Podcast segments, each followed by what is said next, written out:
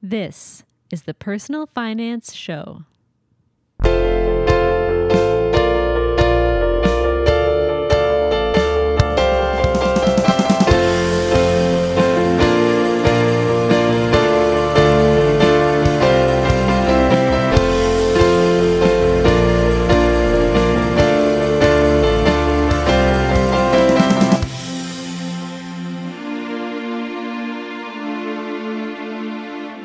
Hello, I'm Bo Humphreys, and welcome to a special holiday giving episode of the Personal Finance Show. Two weeks ago, I got an email from J. Money and the team from Rockstar Finance. They had $100 to give to the first 20 personal finance bloggers to respond to the email, with the condition that the $100 would be used to give back locally and do some good. The Rockstar Finance Community Fund is an amazing initiative that helps people do good in their community. Rockstar Finance has many personal finance bloggers on their list, so even though I thought I responded quickly, more than 100 people responded before me. I didn't get the $100. But then I thought, I like this idea. And I have $100 of my own. So I started looking for a local charity as I am a new Hamiltonian and didn't already have one in mind. Google led me to CityKidz. CityKidz has a gift of Christmas campaign where you can buy toys and drop them off at a Canadian Tire or local police station. Then I started reading more about CityKidz and realized that there was much more to them than I thought. Todd Bender founded CityKidz over 20 years ago and it has become a huge organization in Hamilton with branches in Ottawa and Regina, Saskatchewan. I decided I would visit the CityKidz headquarters, bring the toys I bought, get a tax receipt, always get a tax receipt, and see if Todd wouldn't sit down with me to tell his story. I talk about saving and investing and even spending your money, but I don't talk as much as I should about giving away some of that money to those who might need it a bit more than you. The holidays are when we can all take a break from our daily lives, spend time with family and friends, and reflect on what's important to us. It's important to me that there is more giving in my life. Maybe not always money or things, but time as well.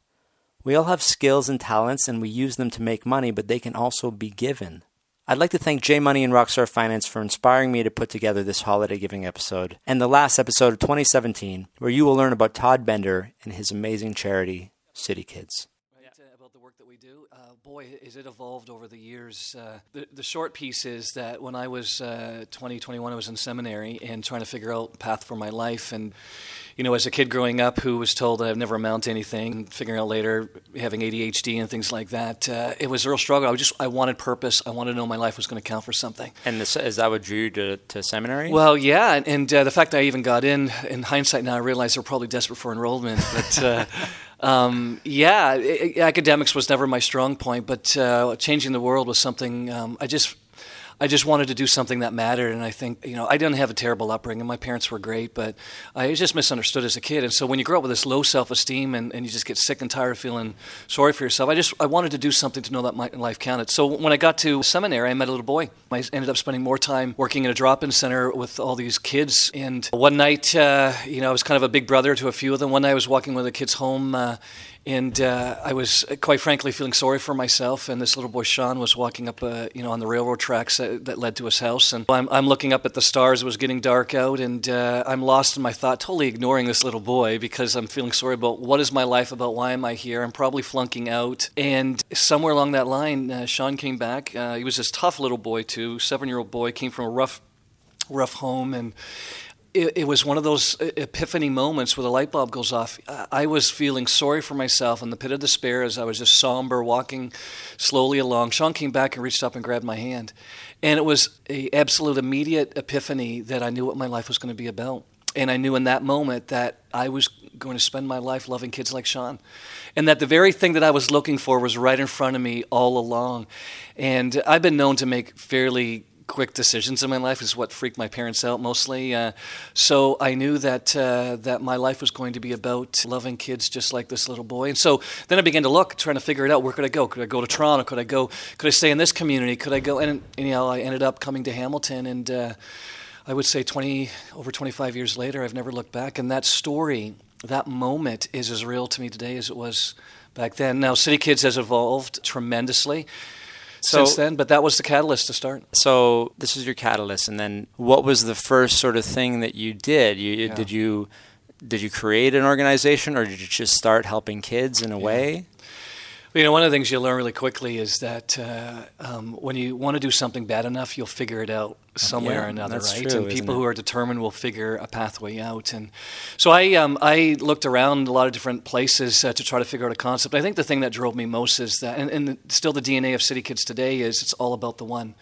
Uh, it's all for one, right? So I, I knew that every child mattered, and so I wanted to do something that made that kept that front and center.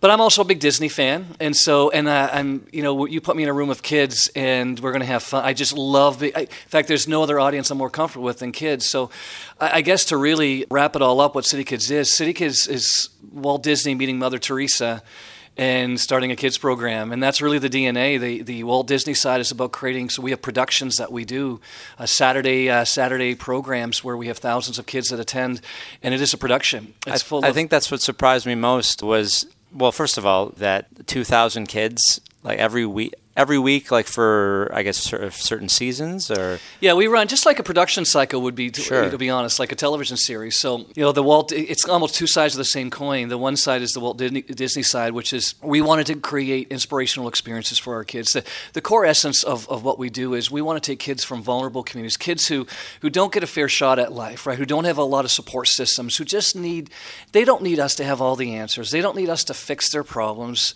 They need to, they just need to know that somebody's in their corner. And so what we did is show, figure out where those communities are, and then we wanted to create inspirational experiences where kids could be inspired to dream big. So they would know that, that they're not defined by their circumstances. In fact, because of their circumstances, they're going to have what it takes to achieve greatness. And so at the core of everything we do in our productions, it's all about this message. That's why I love going to Disney. When I go to Disney, I'm like, this is the way the world needs to be. How many times have you been to Disney? Uh, well, I'm celebra- I can tell you is I'm celebrating my 25th wedding anniversary, and my wife and I are going to Disney awesome. with, with no kids. We have children, and we're not taking our kids. So, um, because Awesome. it's that inspiration of, of just what the world should be like fun and happy and full of joy. So we bring kids into these experiences, and then we inspire them to dream big, but we also help build a foundation of, of values uh, very very simple basic values that uh, you know that that we, that parents are, should be teaching to their kids right? And so um, we don't try to replace parents. We come alongside our families and support them. So mother teresa's side is that we visit every child in their home. And so every child has a relationship. Those 2000 kids somebody knows them by name. So every, child is known by name. Every week before you go pick them up on the Saturday, some volunteers go. Yeah, yeah, and they actually go and just they chat with people for a little bit. Chat with the parents, yeah. chat with the kids. It's an interesting thing, right? I, I've been doing it too. I have my own route. I still visit in the same neighborhood I always have, and uh, yeah, it's it's basically always two people go. We have a team that uh, trades off, but we go. We knock on doors. We're handing out flyers of what's happening at the pr- at the production or at the program that week, and but really is it's uh, it's just a small exchange at the door where kids are to the door, moms to the door. But it's amazing. Well, it's kind of like compound interest. It's the same way. It's even though it's a small amount each time, it compounds. So when you go and knock on 60 doors every week, times between you know 48 to 52 weeks a year sometimes we break for christmas and you do that over a period of 5 to 10 years what compounds in relationship here's our equation. If you want to influence a generation if you want to if you want to be able to help change and transform and see kids lives transformed you have to build trust. In order to trust you have to have relationship. Relationship builds trust Trust builds credibility, and credibility builds influence. There's no shortcuts to that. There's no app for that. You have to do the time and truly be authentic and care. And it's not an us and them. It's not about us saying we've got all the answers. It's us coming down and saying, yeah, life is tough. But you know, we're here for you. What can we do to help? It's not about judging. It's not about, and you learn that really quickly that this just some of these circumstances they're not the stereotypical thing that you read in the paper there are moms and dads who have made poor decisions and they still deserve grace and they still deserve love and well, how, help how did they? How do the parents respond typically? I, uh, are they apprehensive at first? Well, when we first started, and we've been doing this for a long time now, so our reputation precedes us. We haven't advertised for our program for 15 years Yes. because word of mouth, neighbor tells a neighbor tells, and that's why I believe what happens when you do something right and good. Sure. But what about at the beginning then? Yeah, What- at the beginning we worked through the school system, and yeah, there, there was suspicion, and why wouldn't there be? What, what what's in it for you is Yeah. the thing, and because so why are you many putting this on for my kids? Uh, why are you giving them things? Well, and- quite frankly, every other every other religion is knocking on their doors trying to sell them religion, right? And Mm-hmm. they've heard it all, and, and talk is cheap.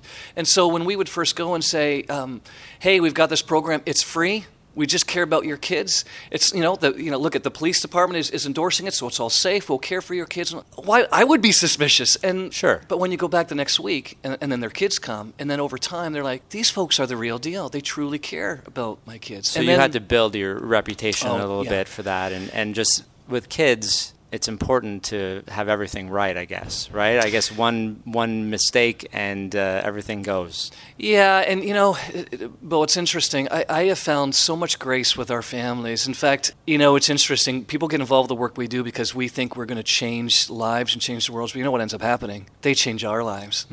We go down and we enter into these beautiful worlds of suffering and challenge, and we come away and we say, I don't know what I have to offer these people except for my love and hope. And then you come away being made better because of who they are. So it, it is not an us and them. It is a we've come down and we're part of their, you know, it's just part of this relationship. So, but yeah, these our kids and families are disappointed all the time.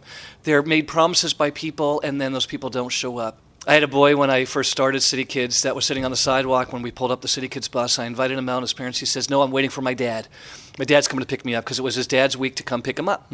He was still sitting on the sidewalk when I got back after dropping the kids off after the program. And he went to his house. He was upset. That happened for two weeks in a row. The third week, I knocked on the door and said, You know, if he wants to come to CityKidz. And he came, he says, uh, No, my dad's coming to pick me up this week. Finally, the fourth week, I went and I went and knocked on the door again.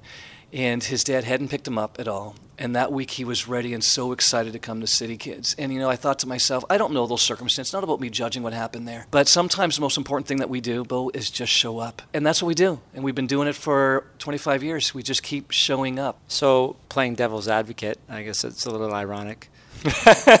but most people might say this sounds like a lot of work. And uh, when you started out, how were you expecting to make money? Because most people will want to at least make themselves a living. And even if they have altruistic desires, they have to Yeah. pay the bills first. So, how did that work for you at the beginning? Yeah, I didn't think about. Well, you know, at the very beginning, it was me living in poverty, right? Okay. I didn't have many needs. I didn't care, so I actually lived uh, on nothing. And uh, and the first, it, was tough. We didn't have a business model. We didn't have the model of how to how to pay for all of this. And and when I first started, I was I was part of a, a local congregation as well too. And even though I was volunteering at the time, I would work. I worked. So how it started, I worked uh, in a factory in the kitchen. I would scrub. I would go in for 5 a.m., 4 or 5 a.m. I would get out in enough time to go to the local school so I could be at recess. Principal gave me authorization to organize soccer at recess, and that was the beginning how CityKidz started. And then on the weekends, the church would sponsor. We'd rent a gymnasium, and we'd, it didn't cost us. It's unbelievable when you want to do something how resourceful you can be to figure it out. Right? We had enough money to feed all the kids pizza, and eventually a church lent us their bus and supported us that way. And then over time, so here's what happens: was we didn't wait to figure out that we just started doing it, and bit by bit, the money began to fall. People saw what we were doing and began to come alongside volunteers at first, and then the church that was sponsoring us, that I was part of, being part of it. But the journey in the first ten years was, I mean, my wife. When I met my wife and we got married, we lived in poverty. We lived in taverns. One of the houses we were renting for three years burned down. We lost everything. Shortly Wow. before that, we were just in a bad car accident. Um, it's an interesting story, which I won't go into detail, but I can tell you this: there was a mo- Another another another epiphany. But after we lost our car in a car accident, and then we lost our house, and all we had left was two cats and a photo album. And I'm standing in the middle of the street with looking at all the fire, looking at my wife in the back of the police cruiser. We were nearly bankrupt because we were financing as much as we could the work. I had nothing left, and I'm sitting there holding two cats. Sorry, no, one cat and a photo album because we couldn't find the other cat. And I was so angry. I was angry at God. I'm like, really? Really, God? This is, I've given up everything? Yeah. And, you know, right at that moment, the cat pooped on me. and I realized it was, this is a true story. I realized it was my only, it's the only clothes I had. I didn't even know where I was going to sleep that night. Oh, man. But you know what happened next? The most freeing thing ever. I had nothing left to lose. That's true. And the next step I took was so empowering. And it wasn't easy after that. But there was no quick fixes. And this is hard work. And it does take time. And over the last 25 years, I've never had an easy year. But I think if you stick with something long enough and it has value, people will see that. And we've got great supporters, loyal supporters. The community of Hamilton has been phenomenally supportive. And we keep expanding and growing. I think one of the reasons I wanted to come here today is because I don't talk about giving as much. And I feel like in the community of personal finance and bloggers and podcasters, we don't talk about giving. And, and uh, there will be people around this time of year, around, around Christmas time, around the holidays, talk about this is the time when you should think about tithing or give away 10% of your income. And I just wanted to hear from you. What what should people think of as the benefits of giving, and what are what are we missing that's not making us have giving in uh, giving as a part of our plan from the get go, and to continue? Maybe we just don't see the value. Yeah, you know, that was one of the hardest things when I started in this work in, as a nonprofit charity. Right, the mm-hmm. idea of somebody freely giving their money to be able to do the work that we do, and then I didn't take a paycheck in the first five years at all. Um, working in the factory. I was still? working. Uh, I worked. I went back. My I grew up in a construction family, so I would drive back two hours during the week, and then I would drive back down for weekends for the programming and things, and that's how.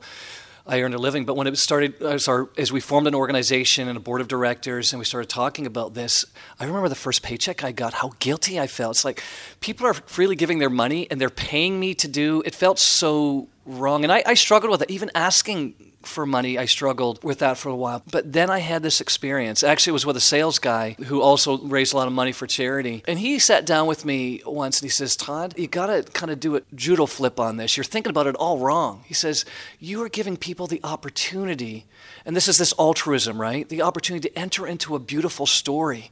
He says, You know, say what you want about capitalism, say what you want about all that, you know, and, and how the market works and how he says one of the things that helps us in, in our marketplace is that when we're able to give back, when we have been successful, when we have made money in our business, when we're able to give back, it makes us feel good, whether it's a justification or whether there's an altruism that happens to that. And better yet, that when we when we are invited to be part of the story, and this is one of our philosophies at CityKidz, we don't look at our supporters as ATM machines. In fact, what we say is probably the same thing that you would share with investing. Invest wisely, give wisely we actually, I, have had situations where somebody was ready to give us money and a lot of money. I said, I don't want your money yet because you haven't even seen what we do. Mm-hmm. I want you to know what you're investing in because they are part of the story. It's not just us, the people, the kids that we work with and reach, and our donors. We are all one community. And so it's important for me to say, I believe that if you know what you're investing in, we actually use that language that you're, you're not just giving, you're investing in transformational change of our children. And I want you to see it because I know if you'll see it and you walk with me to the door, if you come on a Saturday, if you see it then, and you don't want to invest, then at least you've seen what it is. But I truly believe that you'll know what you're investing in, and it won't be the $50,000 you want to give me right now. You're going to want to give a lot more. And the thing about CityKidz is that you can I mean, I'm, I'm here. I'm here at CityKidz. You can see it. How many staff do you have here? Yeah, so we work heavily with volunteers. That's one of the way, ways we're able to keep our administrative costs so low. So we have. Uh, 26 to 27 full-time equivalent staff. Mm-hmm. Uh, we hire former participants as well too. So kids after 25 years, kids who've come up through the programs. Uh, of course, they're on. Uh, some of them are on contract staff with us. They lead some of our programs actually as well too. And then we have about uh, between 350 and 400 volunteers that help make all the systems run and all that. How many that buses work. are out in the yard right now? Yeah, we have uh, 17 full-sized used uh, buses. We get them when they're about 15 years old, and we keep them running for another another five years. And we have actually between 26, we have 26 bus routes, so we use them more than once. And Wednesday nights, they also go out for our youth program. So I don't know if everyone's aware, but if you're a registered charity, your uh, financials are public.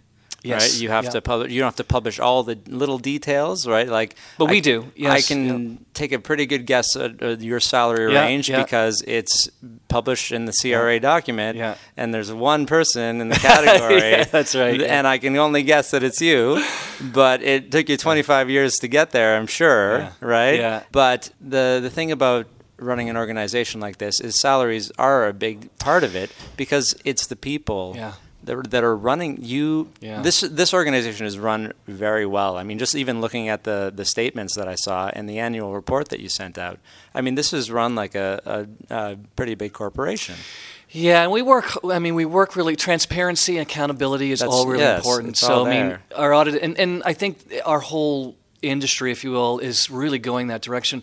Funders and, and donors and supporters, they're they're smart folks, right? And and now the, with the access to information, they uh, and I think they've just been driven to because there's so many organizations, so much need. They've been driven to do more research and understand more so they can give wisely. And so we really try to practice transparency and accountability. So we post not just our audited statements, and, and they're online as well too with CRA.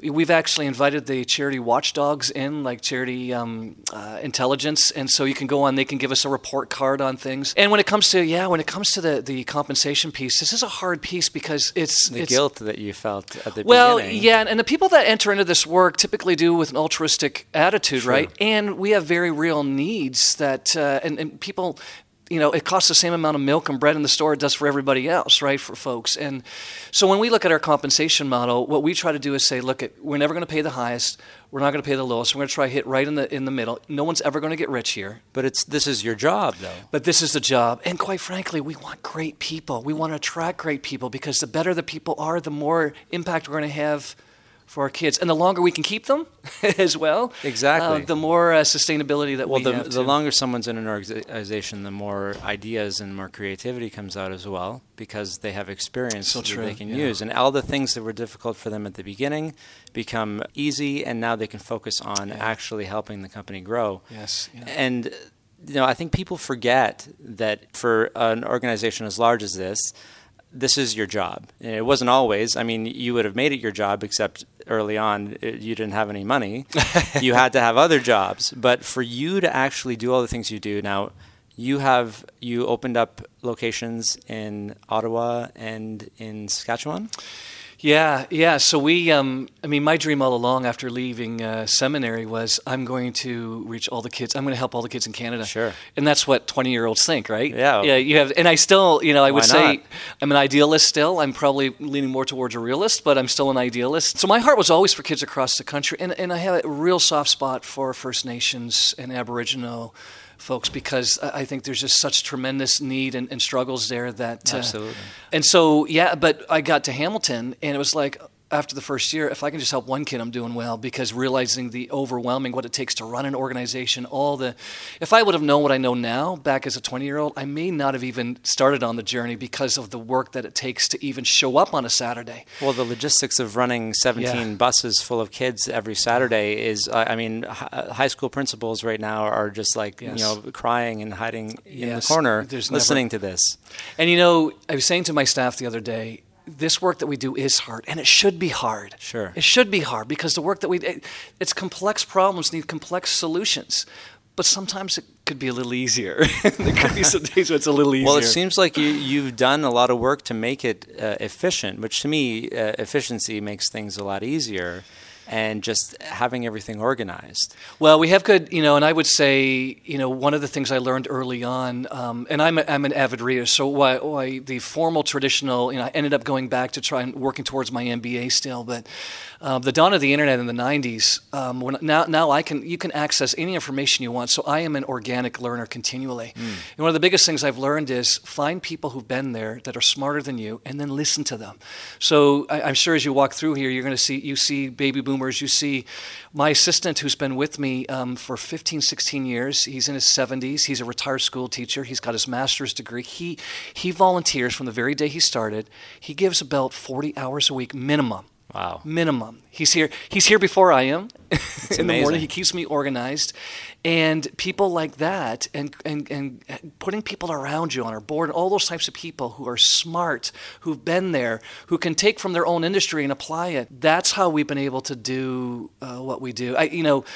People call me the visionary. They call me. I don't even know what half the stuff means half the time. What uh, you know, and I often say I get way too much credit. I also get way too much blame for a lot of things. Sure. But the truth of the matter is, Bill, the work that we do here is because there's a lot of amazing people who all bring their pieces to this great story we're trying to tell. And you know, my whole philosophy is this: I truly believe, and this is my faith philosophy.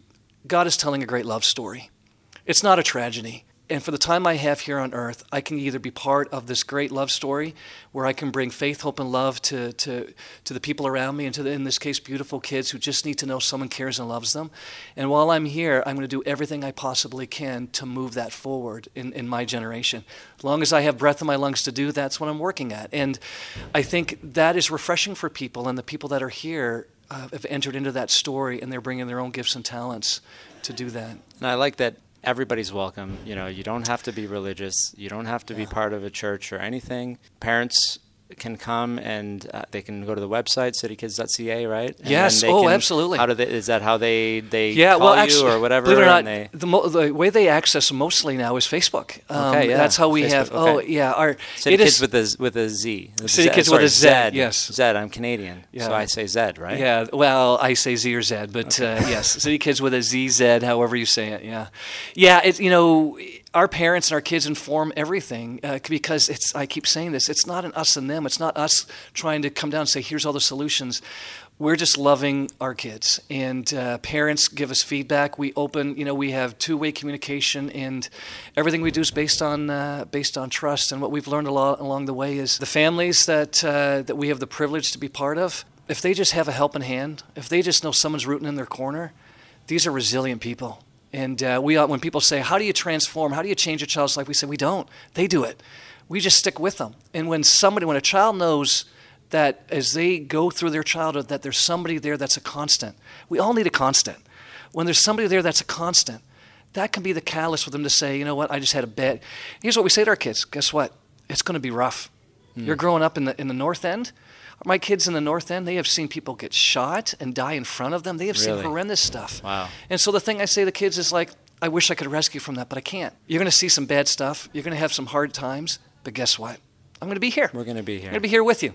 Yep, and that big red bus is going to show up, and we're going to be able to come, and we're going to have a good time. And for that Saturday, you're not going to have to worry about somebody hurting you. You're not going to have to worry about where you're going to eat. And then I'm going to come back home, and, and we're not going anywhere. And uh, that's that alone has been the thing that I think has been the most consistent to see transformational change generationally in the lives of our kids we work with. You know what I like that? So you did a impact study to see Yes. the impact. The people can go online and read about it, but I like that the three things that the three results. Uh, 95% believe our program is helping children do the right thing. 87% believe our program helps children to be honest, and 94% believe our program helps children to be more respectful. Those three things do the right thing, be honest, and be more respectful. I mean, you can apply that to anybody in the world, Yeah. and those are good things. It doesn't matter what your beliefs are. I, I, I challenge anyone to say that any of those things are counter to what you believe in.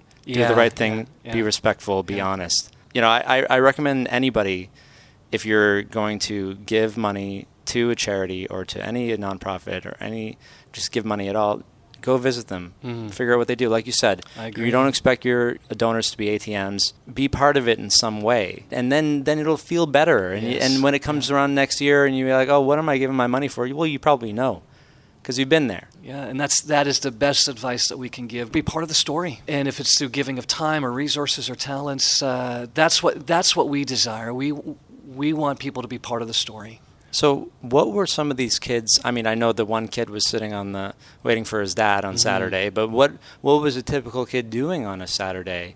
Just sitting at home, or just have nothing to do? The parents are working. Is that usually what is, is Well, happening? I mean, and, and times have changed a lot, and we, Yeah. you know, even our programming is beginning to change. With the, the dawn of the internet, changed everything, uh, right? But yeah, I, I think in the neighborhoods that we um, focus on, where, where the highest needs are, so some of the social housing pieces like that. Yeah, I mean, there's there's lots of challenges. Uh, one of the problems with social housing is that there's a lot of systemic things that are just because it's all grouped together um, that can become problematic, right? So, you know, in, in a lot of those areas, there's uh, a lot of times there's dr- a lot of drug issues that come in, and, and unfortunately, it's not everyone. It's usually just a pocket that impacts the whole neighborhood. But yeah, we have, you know, when, when we think about, uh, and I would say there's no typical typical family, so it's hard to be Sure. typical and say what is it. There really isn't. There's so. m- I've got a, a single dad that I visit that he worked all his life and then he fell off a ladder, hurt his back, could never work again, fell into depression, got drinking, his marriage broke up, and he has his kids, and every day is just a struggle. And he fell into poverty because he has, and that's his story. And and he's doing the best that he can, Yeah. and and that's a story, right? I have another parent who's uh, had to put. She fell into hard times, made some you know decisions as a teenager, like we always do, right? And uh, um, didn't have a great support system, and so she has several kids, and uh, is trying to go at herself, trying to put herself back through school, trying to navigate the system, and it is tough, tough life to, but she's working at it. And we have we have other families who are caught in addiction Mm-hmm. you know, who are caught in a terrible social net that we've now. You know, look at the social system in in, in Canada and, and in Ontario. Definitely needs to be reformed. It was meant, you know, for a good thing when it was developed years and years ago, but it tends to keep people in the system and it doesn't help promote them to get out of the system. So we've got folks that are caught in that cycle too. Yeah, I, I wanted to talk about that because there are some people that say, why do I have to help people? Why can't Yeah. the government or why can't they just to be the negative negative Nelly right now? Sure, yeah. Why can't they just get jobs? You know, why can't they just help themselves? And you're you're talking about the specific cases where th- uh, they've tried to get jobs. They're they're disabled. They have mental health issues. They have addiction. They have there's certain things that are beyond control. Yes. And Yeah. unfortunately, the people that suffer the most are, are the kids because they never even had a, a choice within this matter. Yes, well, well said. And I think it's unfortunate because if you haven't been exposed to and had an opportunity to be part and see these families, the the idea of that individual who's just the deadbeat dad or the deadbeat mom, who you know that image in our mind of just like this these parents who do nothing, who are just Taking milking advantage of the system, That- like you said. Yeah. that is so far and few between of the parents and families that we see. Does it exist? Yeah, but it's it's not the norm. It's always a small percentage, right? The people that take advantage are the ones that we hear about, but they're they're usually just making it worse for the people who actually need help. Yeah, and that's unfortunate. And that's typically how laws are created and, and things hmm. like that happen. But by and far, these are good people who fell into hard times. And by the grace of God, it could have been me or you or anybody else through different circumstances. And you're right, kids don't have a choice where they're born into. I, I think that the thing is, too, the, the, the social safety net that we have. Um, I mean, you think about an average family on social assistance, they have to get by, but, you know, on under $20,000 a year. If we take a look at food, we take a look at rent, we take a look, it's, I don't know anybody who can actually survive on that, let alone thrive on those things.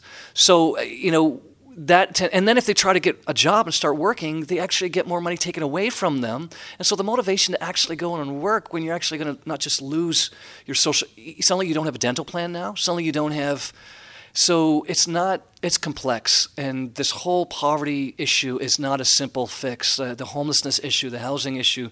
And there's a lot of smart people academically that are working on it and some changes happening. But in the meantime, guess who's growing up? In the meantime, while our policymakers are figuring out, which they need to, all those things need to be solved and we need to do better. There are kids that are going to grow up and a whole generation could be lost if somebody doesn't stand in the gap and say, yeah, it's going to be hard. But you don't have to be like, you can make a difference. You can go to college. You can do, you can chase your dreams. And I think that's, that's where we come in. So, speaking of college, you have uh, a scholarship program. Yes. When, when did that start? Well, you know, it's interesting. A few years back, uh, probably three years ago now, we got to the point where we felt. And by the way, this came from when we invited that the uh, social research agency to come in and say, "Look, at we've been doing this for a long time." It felt vulnerable because we said, "Can you validate? Can you tell us if we're doing the right thing or not?" It's we were afraid know, they were going to do an because it, was an 18 month research assessment. Okay. That what if they came out and said, "You're not." It's They're not coming out worse. but we said we need to know because um, we want to know that what we're doing is actually transforming. Sure. And thankfully, they came out and, and uh, not only did they say what you're doing is working and transforming, and you shared some of the some of the, the few things from a 130 yeah, page those report. are just the quick summaries. Yeah. What they also said is that we've taken such a unique approach. They actually published their assessment in a social science research journal Nice. because of the uniqueness of how we're able to bring both social science and faith together and how we go ahead and assess. So they validated what we were doing, that it was working, and they also gave us some recommendations. And so we've been applying those recommendations. And so we journey with kids from three all the way up to 16, turning 17. Um, and what we realize is all this time we've been building a foundation to launch their dreams. We've been inspiring them to dream big. And then they get to the point where they're like, okay, I want to do it now. We're like, how can we, in a practical way, saying, okay, you want to do, you, you, you applied for college. We're now going to have a bursary program that we can help in a very practical way.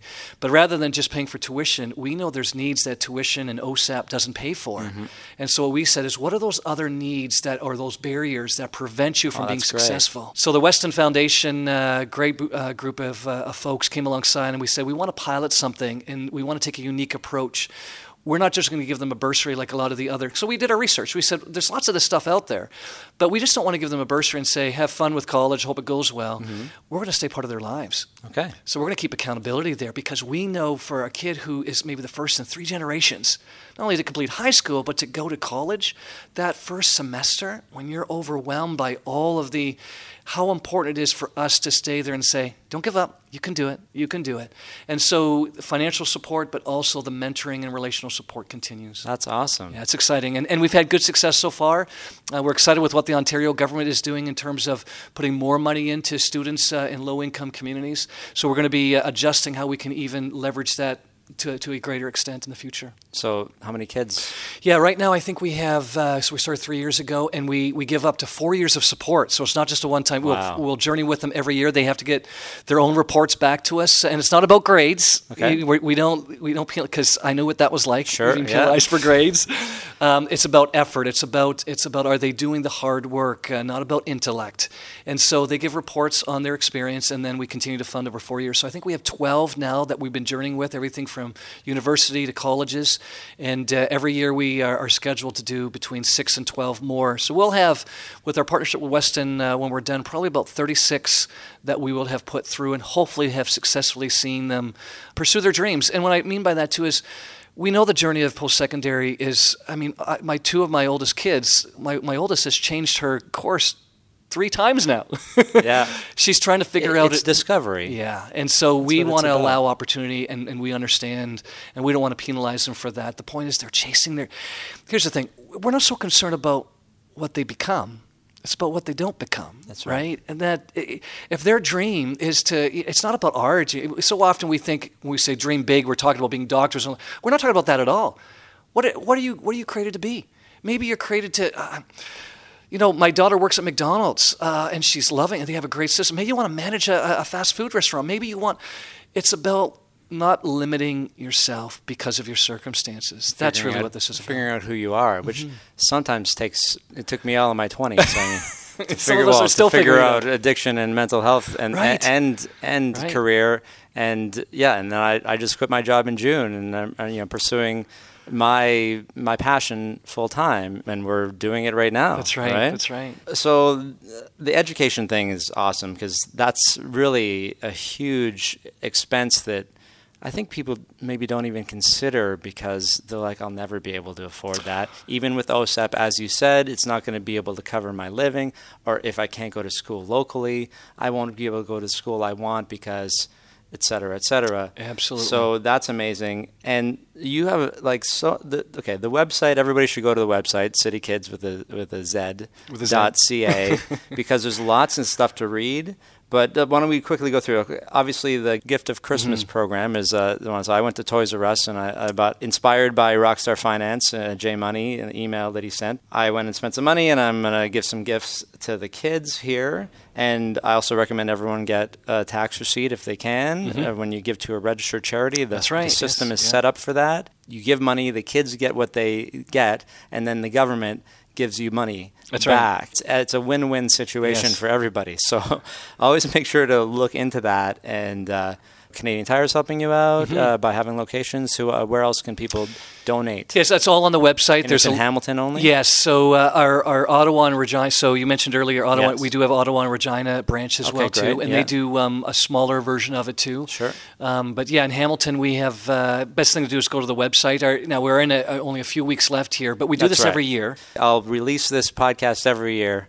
yeah, yeah, yeah. So we have yeah, and going to the website, uh, all the details are there. But yeah, the Hamilton police stations, uh, uh, they are drop-off locations. Uh, Canadian Tire has been a long-time supporter of ours, both in Hamilton and uh, in our other cities as well too, where we have branches. They're good. They've been tremendous supporters of, of CityKidz. I saw the video. Uh, I think it was from earlier this year. We believe in CityKidz. Uh, Okay, video. oh, yes, Yeah, and yes, the, the, yeah. the chief of police, Yes, I believe, yeah, is one of the people speaking. I mean, it, it really says a lot about the community. And I'm one of the Tiger Cats. Is that right? Yes, yeah, former Uh, Tiger, for- Tiger Cat, former Marwan, Tiger yes, Cat. yeah. And it's just some leaders in the community who are just very inspired by by CityKidz, and and and so this is the Christmas one. I mean, everybody thinks about giving at Christmas, so we're not going to tell them not to, but we want to tell them that Christmas isn't the only time, right? of course, yes. So you have obviously you have the 2,000 kids every Saturday uh, throughout the year, right? Yep, during our season, so we run similar to a school season. Uh, Okay, yeah. in, in our summertime, we actually don't bring our kids inside. We do, um,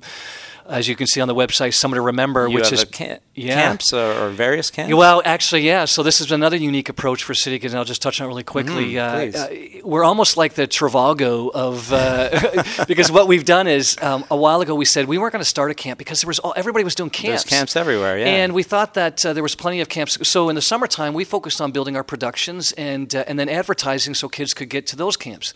But then we started as we're visiting, we're hearing parents say, "There's no camps for my kids," or "I can't afford it," and my kids are doing nothing. And then we're hearing camps tell us that, "Oh, we have all these." So they basically they pay for their week, and then they have these empty spots, just like in hotel rooms, Really? right? It's Yeah. all. And so what ended up happening is we said, "Well, why don't we broker between?" Sure. So rather than us running our own camp and being limited because now we have a limited numbers and a limited what we can do at one camp, we said, look, we've been telling our kids to inspire to dream big, and we've got kids who love to. So we got kids who who who uh, you know want to go in and learn horseback riding. We got so why don't we start start going around all these camps and broker deals with them? And so let's go to the horseback uh, or horse riding camp and say, you know, if you give us six spots, we'll provide transportation because that's what we do really well. We'll help cover some of the costs, but you're you know you're gonna you're, you're paying for those spots anyways because you've got the counselors, you've already bought the food, you've got the places to stay. Mm-hmm. Kids can't afford. Our families can't. I can't even afford an eight hundred dollar a week. Is that how much it is experience. now? Well, camp Wow. experiences can run for an overnight camp as low. The lowest you would find is about three hundred fifty because it's expensive to even to, to look after kids that long. But most are between five and seven hundred dollars a week for camp. And so what we've done is now we've got uh, I think we have about 30 partnerships with various overnight camps, day camps. And so we have all we have staff that facilitate it and we do what we do well, which is help families because this is our, a lot of our families filling out these registration forms and all those. We've even went on day of and helped families pack. Help kids pack. We've had to get sleeping just bags. all overwhelming. They they have a lot on their plate. If they're not working all the time, eh, that's probably because they can't work and and they're It's overwhelming. they're- so they're we bridge the gap there. We let the camps do what they do well. They've got the sites. We vet them well. So we do site visits. They have to meet our standards. which we know are super high. And then what's so great is that child who says, "My dream is to go horseback riding." We get to say, "Samantha, guess what? Oh man, You're going horseback Seriously? riding." Yeah, it's so amazing. So our Summer to Remember program is very popular. We have out of our 2,000 at this point, we we send 600. Wow. Part of that is funding as we get more funding. Part of that is it, it it's a lot to facilitate. Uh, Sure. um, getting registration forms and all the back end to do that is huge, but uh, we continue to invest and build on it. It's, it's amazing. It's amazing when a child whose whole reality and childhood typically exists within six square blocks, when they hop on a bus and they go, we have, I just got to tell you the story because every, yeah. we get kids to fill out their experiences and we post them all on our wall after their camp experiences. I get emotional when I talk about this because we forget what we take for granted. You know, there's one thing where children would say, What was your favorite thing about camp? One boy wrote this. He wrote, uh, My favorite thing is I got to run through the woods because I can't do that at home. I know, and, and, and but get this. We had several kids say, The best thing about camp was I had a place to, to sleep and I, and I had food. Oh no, really? In Canada, yes. And so, and what you Like realize is consistently, maybe. it's that's Yeah. it because they a lot of our families every day not quite sure. So our kids are growing up where they're not Wow. sure if they're going to have supper that evening. They're not when they're at camp. It's just there, and and they real and, and we realize that for these kids that was such a huge deal. They're going to be safe in the evening, and they didn't have to worry about where they're going to sleep, and that they were going to have food. And the summertime is the time when the kids are idle, and so it's not like they have school to go to every day. There's no structure there, and so there's much more opportunity for something to happen or the Yeah, kids to yeah. go the wrong way. And so it's like a complete contrast to you know uh, even at the at the minimum if they're just like sitting at home all day doing nothing because they either can't afford to do it or it's not they don't want to go outside or whatever.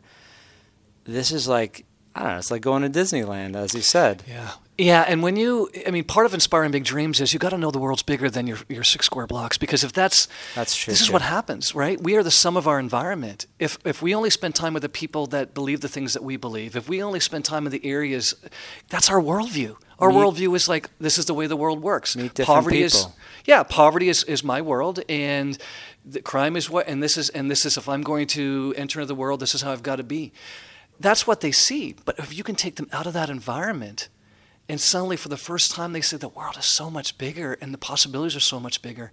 We forget, like some of our folks, and, and we have new Canadian families. Mm-hmm. Um, we wonder why they don't go out of their neighborhood. You know what? How frightening it is to get onto a bus and not be able to read and know where to get off. Mm. It's- I mean, a little bit because I went to Japan, but not not here. How vulnerable do you feel, right? It's and those are, are things that we just don't think about. Most people don't think about, but for no, a it- family, it's we don't we don't think about the things that we, we don't know, right? I mean, you know, from you know, we're both uh, white males. We don't know a lot of what goes on in uh, minority and uh, So true. and uh, female or you know transgender discrimination, anything, because it doesn't happen to us. That doesn't mean it doesn't exist, and so we just need to be a little more aware and understanding when somebody says, uh, you know, this is how, how it is. Well, maybe listen to them because you're never going to see it with your own eyes, right? Uh, when you know that old quote that says, uh, "Until you walk a mile in somebody else's shoes, you have no idea what their life is like, and it will transform you." And you're absolutely right. As we began to uh, to get to know our families and, and all of the complexities, the suffering, the challenges, and the beauty, and all of it. Yeah, and, and I don't know if we were recording when we were talking about this, but uh, I said that you know we get a lot of people get involved in this work because we think that we have the solution that we're going to come solve the problems of, of people, and you could you get down and you enter into these lives, and if you're willing to make yourself vulnerable and enter in, it's very quickly you realize that not only do we not have the solutions, but it's not us changing their lives. They, I have been made a better person because of entering into the lives of all of these wonderful people who, if I just read a paper or read the news stories or, or read the statistics, I would never really truly see the beauty of, of who these people are and how it's transformed transformed me as well too. And there is real suffering, there's real challenges, and I don't want our children or our families to have to experience a day more of that. But to have the arrogance sometimes I think that, that we can have to say that we're going to come down and fix you, um, Yeah. shame on us, right? Um, they fixed us, um, and I think. You know, well, if there's any message I would give to, to supporters and people who are thinking about uh, supporting financially, don't just give a donation research and learn learn about the people you're because if you truly want to be transformed beyond just giving it's going to feel great for sure but get to know read the stories about the families and know that uh, the part that you're playing is investing to uh, to some beautiful stories And sometimes it's not just about giving money, it's about investing your time. I mean, that's what basically you've done is invested your time and eventually you be, got compensated for it, but that wasn't the goal. So I think this is a really, really good thing that we did today talking about this. I'm really glad that I came. And if listening to Todd talk about this isn't inspiring you to give something, your time, your money, I don't know what else what else would. There's still probably another day to give for the, the, the gift of Christmas, but uh, we're here all year round yeah, yeah, all year round. This probably won't air until for a couple of days anyway. I want to get it out before Christmas. It's probably Christmas Eve today if you're listening to this, but uh, only if you're listening to it on the day it's released. Otherwise, this could be many years later. So give if you can. Think about your budget, of course, first. You Think about you know don't uh, give at the expense of yourself. You know, don't give your rent money away. I guess that would be the advice that I. But there's always a little bit of room. You know, when I thought about the hundred dollars for, even though I didn't get it from uh, J. Money because everybody else responded before me, I said, well, what's a hundred dollars to me? Is it going to really change my living situation? Am I going to go broke? Not really. And but will a couple of toys make a difference to kids? Yes. So I said, I'm just going to do it myself. And I'm glad that I did because th- then I looked into CityKidz and then I reached out. And Todd, thank you for agreeing to be here with me today. oh it's my pleasure thank you so much